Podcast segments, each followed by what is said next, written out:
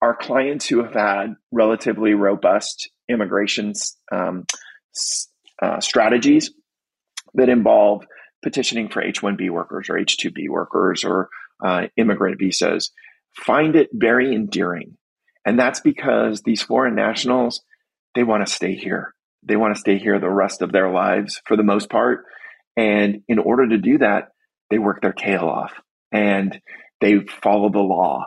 They don't drink and drive. They don't abuse their spouses. They don't do things that are illegal. Um, and that's because they want that employer to take that next step. You know, have that have a little bit more faith in me, and uh, you know, I, I, it's one more ask, but I'm worth it. Good morning, HR. I'm Mike Coffey, and this is the podcast where I talk to business leaders about bringing people together to create value for shareholders, customers, and the community. Please follow, rate, and review Good Morning HR wherever you get your podcast Apple Podcast, Stitcher, Spotify. You can also find us on Facebook, Instagram, YouTube, or at goodmorninghr.com. Despite concerns about a potential recession, U.S. employers are still hiring, or at least they're trying to. According to ADP, businesses created 208,000 new jobs in September. Unemployment was at 3.5%, and job openings remained above 10 million for the 14th straight month. As employers try to fill positions so that they can get products and services out the door, many are looking to bring labor into the United States from other countries. In March of this year, U.S. Citizenship and Immigration Services received a record 484,000 H 1B applications for the 2023 fiscal year.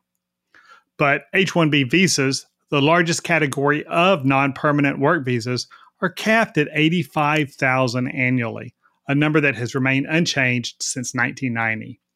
That is five and a half visa requests for each visa actually granted. Joining me to discuss the realities and technicalities of U.S. employment based immigration is Kevin Lashus. Kevin is a partner with the Austin office of the national law firm FisherBroyles. He is board certified in immigration and nationality law by the Texas Board of Legal Specialization. Prior to joining FisherBroyles, Kevin was an assistant attorney general for the state of Texas and worked in the U.S. Department of Justice, where he advised special agents during national security investigations, criminal immigration prosecutions, and worksite enforcement actions. Welcome to Good Morning HR, Kevin. Thanks so much, Mike. I'm, it's a pleasure to be here. So, assume that I know nothing about employment based immigration, which isn't a giant stretch. Give me just an overview of how that system works. So, as you alluded to in your introduction, employers are desperate to find skilled talent wherever they can. And because we now live in a global environment, some of those assets happen to be foreign assets. And so, employers who are relatively sophisticated are very eager to utilize US immigration to bring in work authorized foreign nationals. Now, in the global kind of vision that we've got as a as a public policy initiative as it relates to global immigration, we want to be an exporter generally of democracy. And the easiest way for us to be an exporter of democracy is to offer an opportunity to educate foreign nationals here in the United States. So I live three blocks from the University of Texas. The University of Texas has a very robust international student services office that is not uh, confined just to the public setting. Private institutions also have the opportunity to bring those foreign talent into the United States. And so, what we generally do is we educate them about their potential occupations, but we also do so in a manner where we're trying to identify kind of those classic United States public policies um, freedom, freedom of press, freedom of expression, uh, free economic um, um, movements, um, very little restrictions on trade, etc. And then we export that talent. Well, commonly, American employers fall in love with that foreign talent that's here and then engage them in an early opportunity out of college and then are using the United States immigration system in order to kind of cultivate that relationship to allow those foreign nationals to remain with that employer for the long term could potentially be towards lawful permanent residency, and more common than not, that permanent residency turns into citizenship. But with so few, I mean, I think total total visas in any given year is like 140,000, right? So we've got all these. We're bringing people to the U.S. and educating them, letting them fall in love with America, and you know, often at some level underwriting some part of their education and certainly investing uh, in them uh, with our, our, our education system. And then a lot of them can't get a spot and have to go back to their their country of origin. Um, why do you think we're at uh, you know this you know you know eighty five thousand uh, cap on H one Bs, which is the most common for uh, uh, employment related visas after all these years since 1990, right? In my opinion, the, the system's broken, and there's very little that Republicans and Democrats can agree upon. What they both can agree upon is that the immigration system is broken. There have been bipartisan approaches to fix the immigration system to alleviate exactly what you, you, you've identified, which is we're subsidizing public and private education to foreign nationals who want to stay in the United States. And use that education that they've received uh, to benefit employers, but we limit the amount of visas that are available. Um, what Republicans would say, um, most Republicans, even the the um, kind of farther uh, right of the Republican Party, would say they are very big supporters of legal immigration. Um, they understand because they listen to the business community that it is important for us to be able to have a process of identifying talent, cultivating that talent, and then holding on to that talent with a very robust immigration system. What the Democrats would say is obviously they're very supportive of business based immigration, but they want a comprehensive reform to the immigration system, not just to limit it to businesses. What I would think, um, and you know, Mike and I, you and, you and I have worked together for the Texas Association of Business. Um, I think most uh, state chambers of commerce and even the local chambers of commerce would be very supportive of increasing that number of visas beyond 85,000. It could be 200,000. It could be a million visas. Um, and in that way, we kind of could supplement uh, the current workforce. Uh, interestingly enough, uh, upon your uh, introduction, which is absolutely spot on, the Secretary of Labor testified before the House Ways and Means Committee about eight weeks ago and identified that there are 12 million opportunities in the United States and we just can't find the labor. Traditionally, business immigration has been about identifying what a prevailing wage is and then testing the local market to identify whether or not there is an able and willing United States worker that might be interested in that position. But even now, with so many job opportunities, um, even for those workers, uh, for those employers that I, I represent to sponsor even permanent residents in immigrant visa, nobody is applying for those positions. Uh, and so I think the Biden administration is very aware and very cognizant that um, you know the immigration, uh, the inflation that you alluded to earlier um, at least part of what's driving that inflation is an increase in labor cost. And the increase in labor cost is, it's all well. I mean, I think most employers would agree that we want our employees to live at a wage where they don't have to worry about housing and, and transportation costs and food. We want to give them an environment that is comforting to them where they can be as productive as possible. Um, but even in that, you know, that, that increase in labor costs causes this um, more of a slide between employers um, where your mid-level employees are finding it more advantageous to jump from one employer in, in a similar industry to another employer in that similar industry um, just because of an incremental increase in that in that wage that they might um, uh, benefit from and as a advisor to these businesses you and I both know that that transaction cost of onboarding a new employee is is significant. And so if we can minimize the number of employees that are jumping between employer, then we can kind of add value to the relationship that we've got with our our clients um, so that they can retain that talent that they've already spent all of this time not only training but onboarding. And you mentioned prevailing wages, and we just you know, one of the big arguments has always been that immigration uh, suppresses U.S. wages, but we've just been through 18 months of a real world test experiment, right?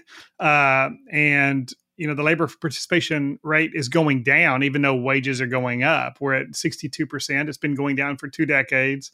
And for whatever reason especially uh, uh, in the the young male cohort, cohort people aren't participating in the workforce at, at the levels that they used to. Um, and so even if with wages going up people still aren't entering the workforce. And and and if i'm right prevailing wages you have to pay your an h1 an h1b visa employee at a higher rate than whatever prevailing wages. Is that right? Or is there there's some formula for figuring that? No, Mike, you got it absolutely correct. So, whenever an employer is interested in sponsoring a foreign national to onboard in a work authorized visa category, and H 1B is the perfect example, they have to petition the Department of Labor to identify what the Department of Labor believes is the market wage for that occupation in that municipal um, location. So, a market wage in Dallas, for example, for a software engineer may be uh, lower than a market wage for the same engineer in Seattle, Portland, or San Francisco, for example. Um, the reason why the Department of Labor asks employers to participate in wage surveys is exactly that. They want to collect that information to identify potentially what the market wage is so that employers who are spending a premium to onboard foreign talent because they've got to pay immigration lawyers, they've got to pay re- foreign recruiters, they've got to pay the fees associated with the government filings. That at least when we bring those foreign nationals in, they're right at the market wage. And I think if you took a survey of most practitioners in the immigration area who are seeing these wage calculations that are being provided by the Department of Labor, I think we would all agree that in most of the markets per those industries, the wage is almost exactly spot on.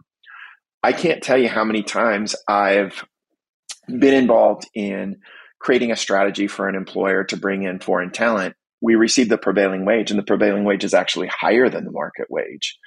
Um, that actually is beneficial for United States workers as well. And that's because if an employer wants to participate in an H 1B program, they have to agree not only to provide that wage to that foreign talent, but they've got to agree to provide that wage for all similarly situated employees within that same uh, category, which means that um, an employer is not only need to be prepared of the the costs associated with Im- immigration uh, in order to hire foreign talent, but they need to be aware that that that asset that they're attempting to recruit may incrementally increase the wages of all workers within that category. And so immigration not only benefits the foreign talent, but also benefits the workers if the Department of Labor believes that those workers are receiving a less than market wage in that metropolitan area.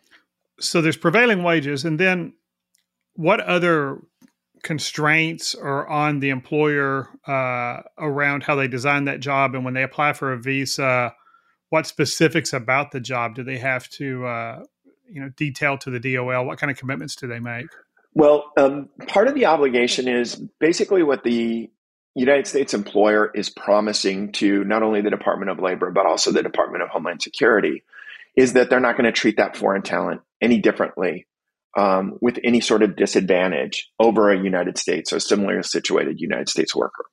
What that means is if I'm going to offer an opportunity, it's going to be a full time opportunity. If I'm offering benefits to United States workers, I have to offer those same benefits to that foreign talent. If we're talking about PTO or some sort of um, other 401k benefit, those also have to be similarly provided to that foreign talent. Basically, the system is set up in a manner that um, an external observer of workers that are similarly situated should not see any sort of discriminatory, discriminatory treatment. People should not be desperately impacted by their employment with that employer. And so, what that means is it's to the benefit of not only all of the United States workers, but also the foreign talent for an employer to participate in um, in immigration, in a robust immigration policy. What I can tell you is beginning all the way back to the Clinton administration, riding through the, the Bush administration, through Obama, through Trump, and now with Biden, all five of those administrations really put a keen um, eye on whether employers were actually trying to take advantage of the foreign talent. Were we paying them less than similarly situated United States workers?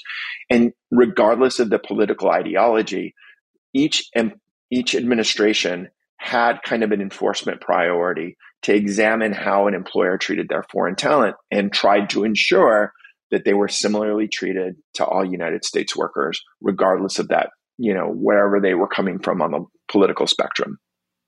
And and how do how does uh, uh, any administration how do they do that? How do they determine if this specific employer is is breaking the rules? What are the what are the enforcement mechanisms around that? So actually, both the Department of Labor and um, the Department of Homeland Security have their own audit functions.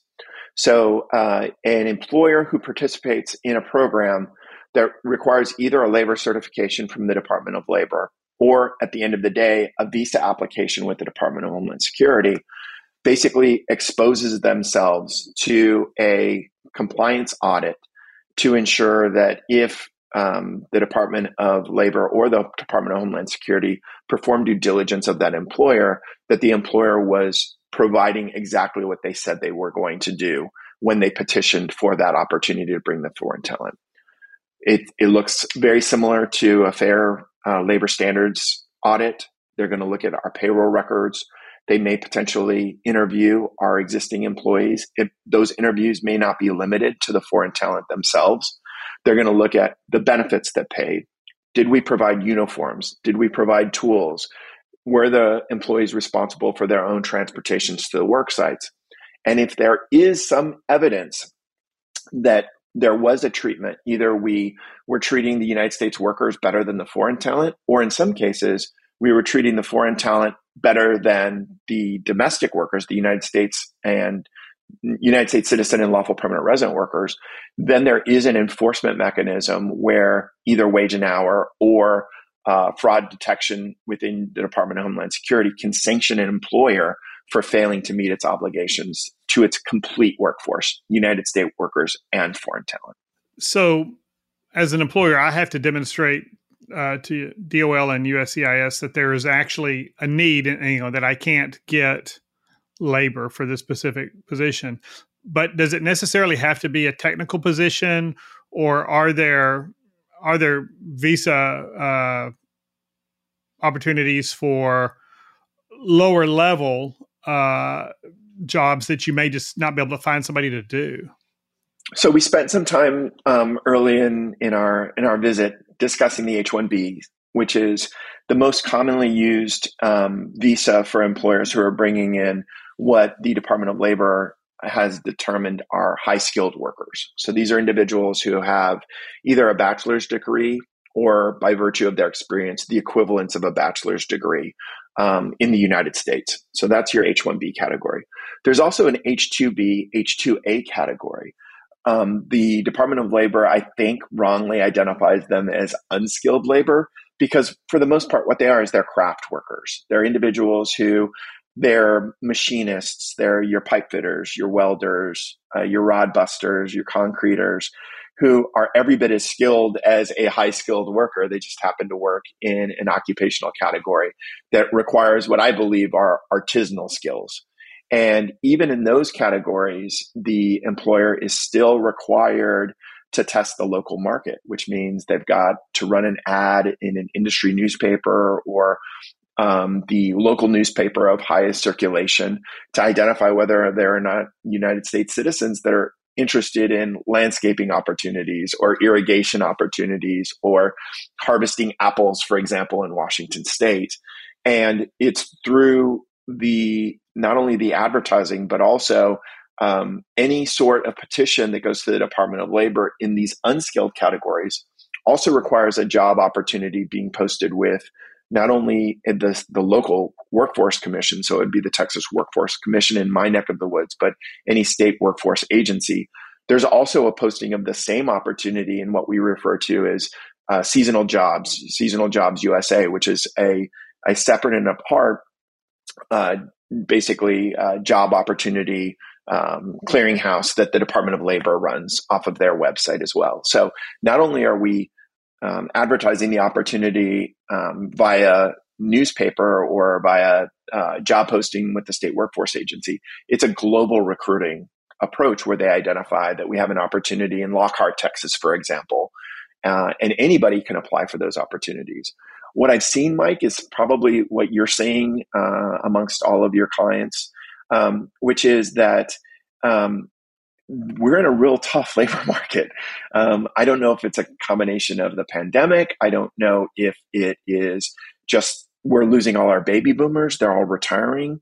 I don't know if it's because of a result of No Child Left Behind, where we decided that we wanted um, kids that were attending elementary school to be college ready when they graduated, as opposed to seeking out a vocation. I mean, when you and I were in high school, there was vocational school. If you decided as a sophomore, you know what, I really want to be an auto mechanic, you could have stopped your you know curriculum in high school and gone to work at, a, at a, vocational that. school.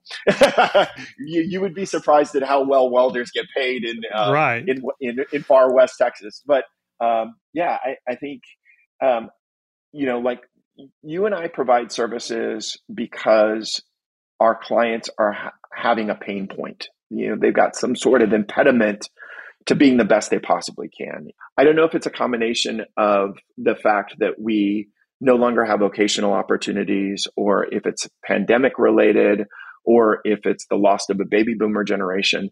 What I know is the pain point that that our clients have in common is um, labor is impacting their ability to be as profitable as they want to be.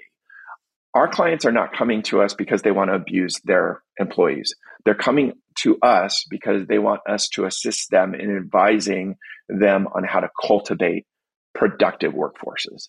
If that means that we provide additional benefits, if it means that we give them, you know, uh, family leave, if it means 401k, if it means immigration benefits, they are seeking a workforce that will be as productive as possible because each of our clients believes they have the greatest idea and they just need people to assist them in effectuating that idea.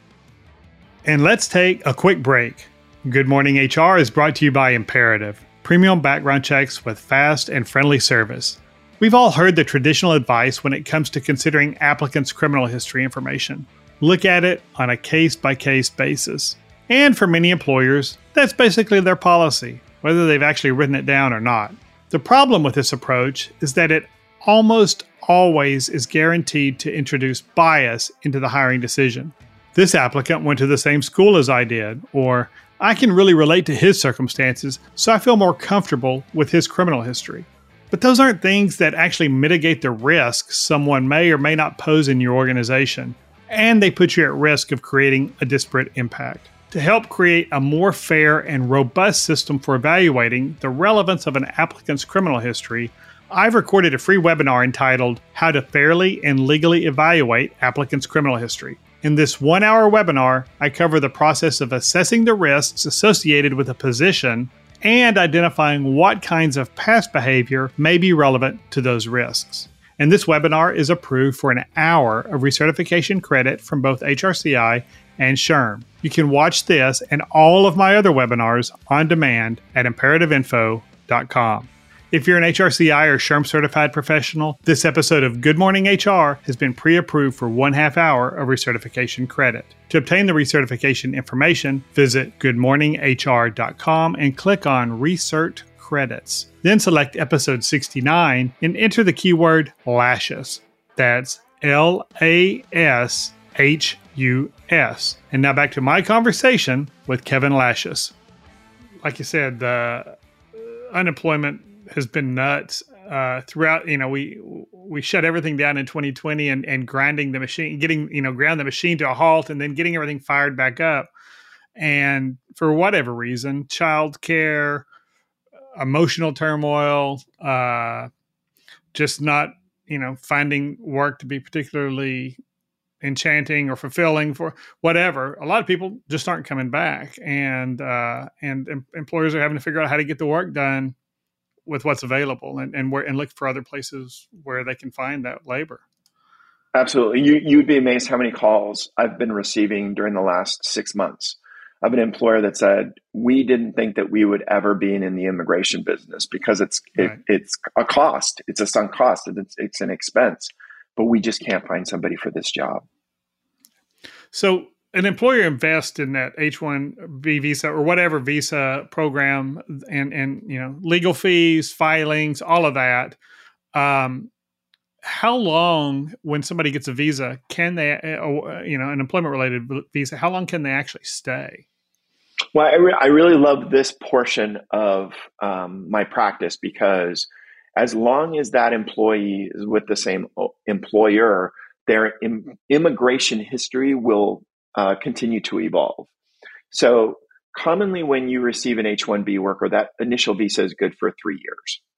If that relationship is, is, is a good one and it's the right match, then a client will then ask for an extension, which is another three years.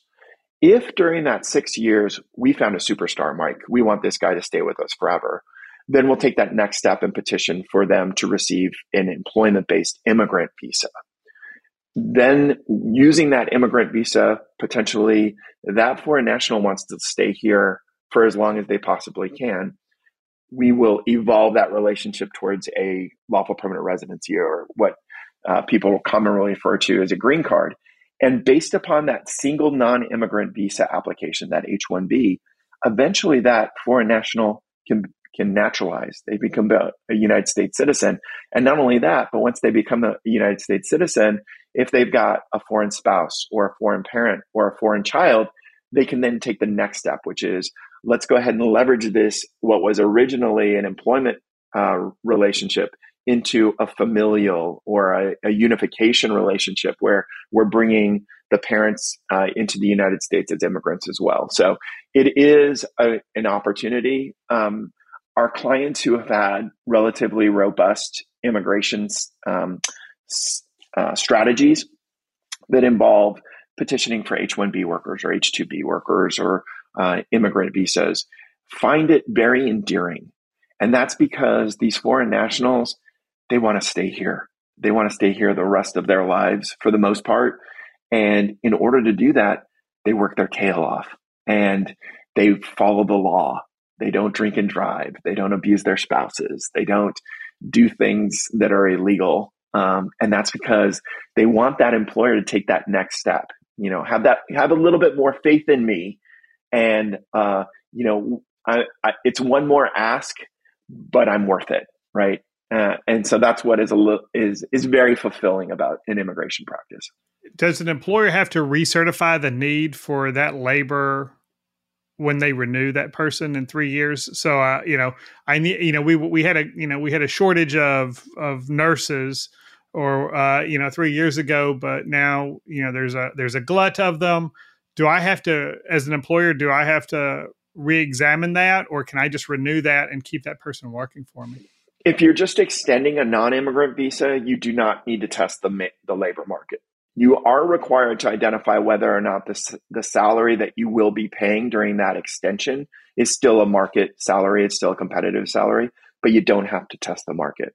You will, though, have to test the market if you're converting that non immigrant H 1B, for example, into a green card. You're going to have to go back to the Department of Labor and say, you know, this H 1B superstar that I have, we're going to promote them into this position um, and the Department of Labor is going to say, well, if you want them to stay with you permanently, we're going to have to test that market one more time.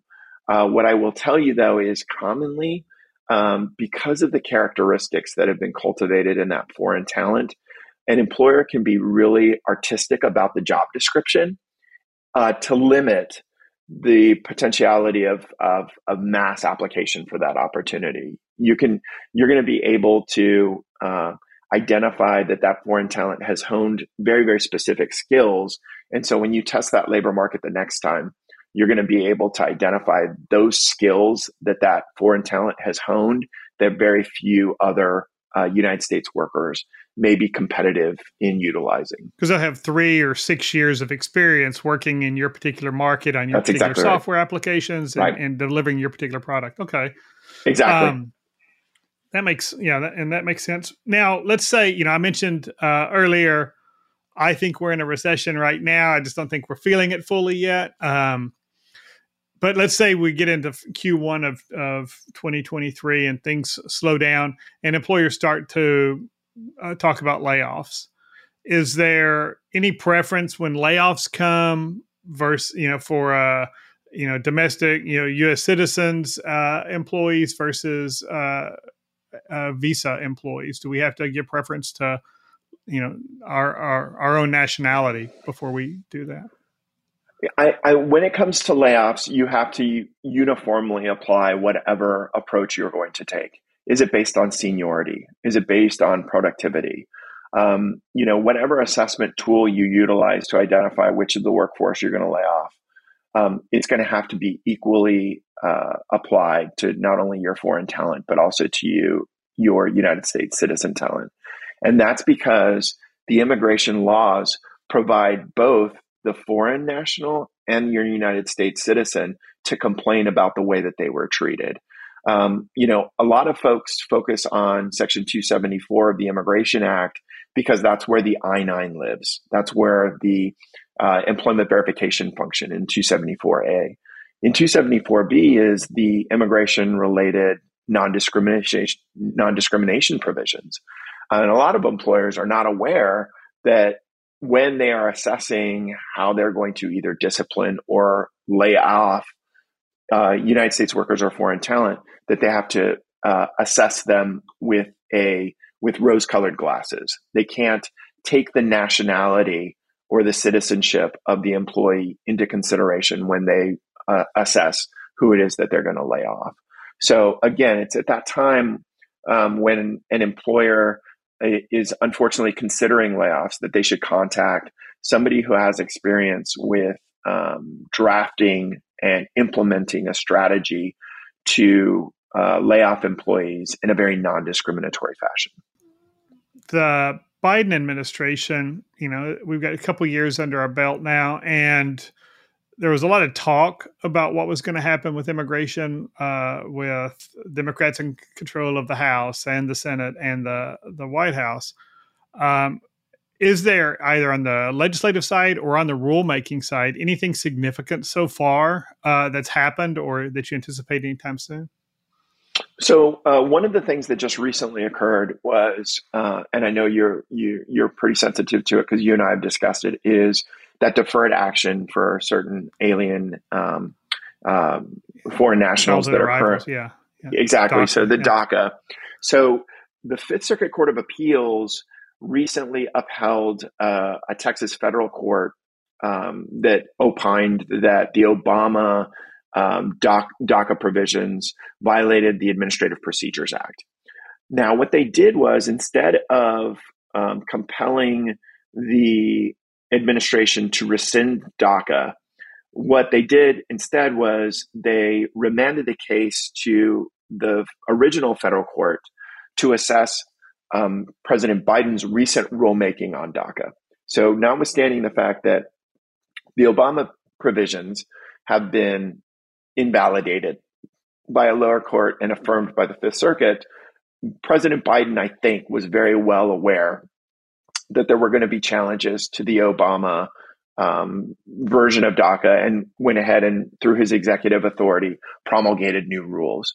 What the administration is doing now is they are really kind of um, putting both hands around their ability to implement immigration changes by executive order. I think the Biden administration learned quite a bit from the Trump administration and has been pretty aggressive about um, expanding immigration benefits to foreign nationals. We're seeing it with DACA. We're seeing it with te- temporary protected status. We're seeing it with the flexibility of the I 9 employment verification functions as it related to COVID and the examination of original documents, for example.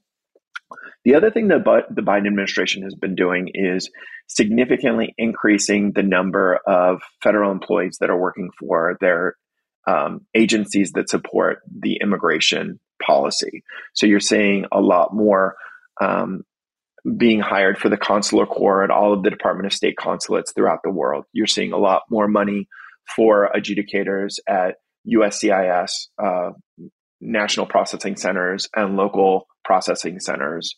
Um, and I think what the Biden administration has realized is not only can they impl- implement new immigration policy by executive order, but they can also streamline the processing both abroad and domestically if they're able to redirect resources to those ends. So, um, at the end of the Trump administration and the beginning of the Biden administration, we're seeing processing times um, that have been exponentially increased. I know one of the issues you and I deal with all the time is um, we've got I 9 re-verification that we need to perform, but the employee does not have their EAD card or their lawful permanent resident card because of processing delays.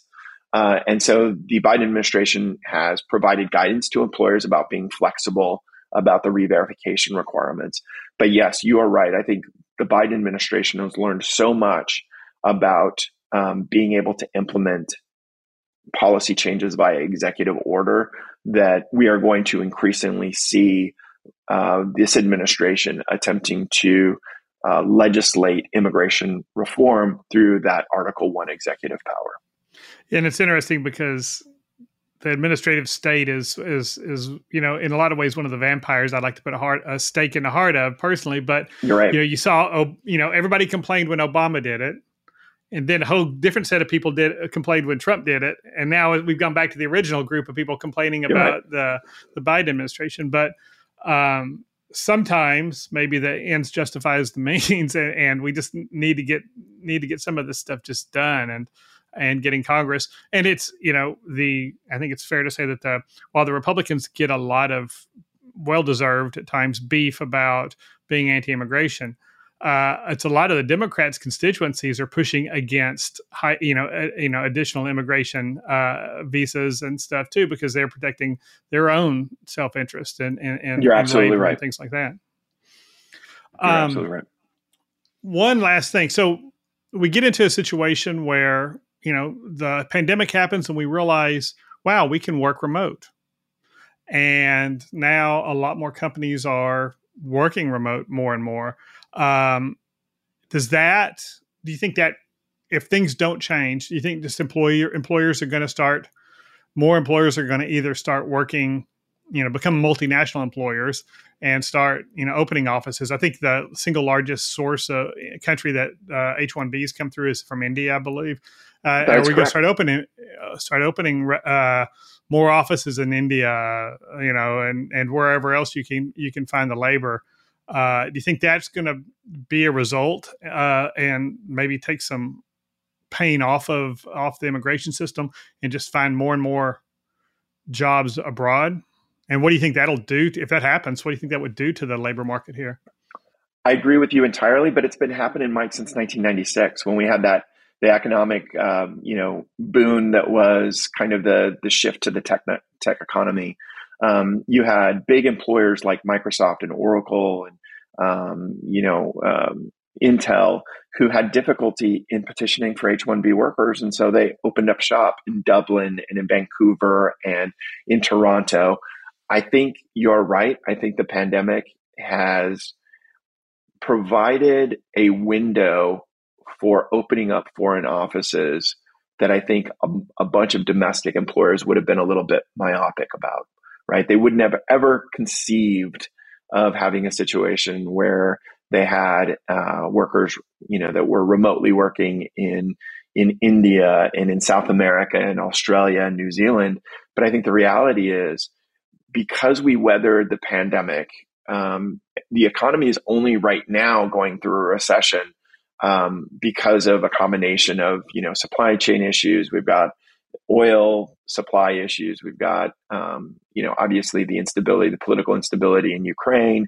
Um, but for the most part, I think a successful employer is going to look at every opportunity for them to grow. And if that opportunity is opening up an office in in uh, in Berlin or in Milan or in Barcelona, I think they're a lot more open to it than they would have been two years ago. Yeah, and the downside for the U.S. on that is that's tax revenue that we're losing. Uh, You're right, and and we're not, you know, we're not uh, investing in people here in the country to build our our brain trust and our next generation. I mean, this people move here, they have kids here. The kids grow up in the, in our school systems, they get educated. I mean, we need to continue to do that, and and when we've offshored that that stuff, not I've got nothing against the offshoring. You, you got to do what you got to do to run your business, but I, I think uh, our our intransigence on on dealing with the employment issues is going to hurt us long time. Couldn't agree with you more. Well, thank you for joining me today. That's all the time we have. I appreciate it, Kevin. Absolutely, Mike. Anytime. And thank you for listening. You can find previous episodes, show notes, and contact info for our guest at goodmorninghr.com or on Facebook, Instagram, or YouTube. And don't forget to follow us wherever you get your podcast. Rob Upchurch is our technical producer, and I'm Mike Coffey. As always, don't hesitate to reach out if I can be of service to you personally or professionally. I'll see you next week, and until then, be well, do good, and keep your chin up.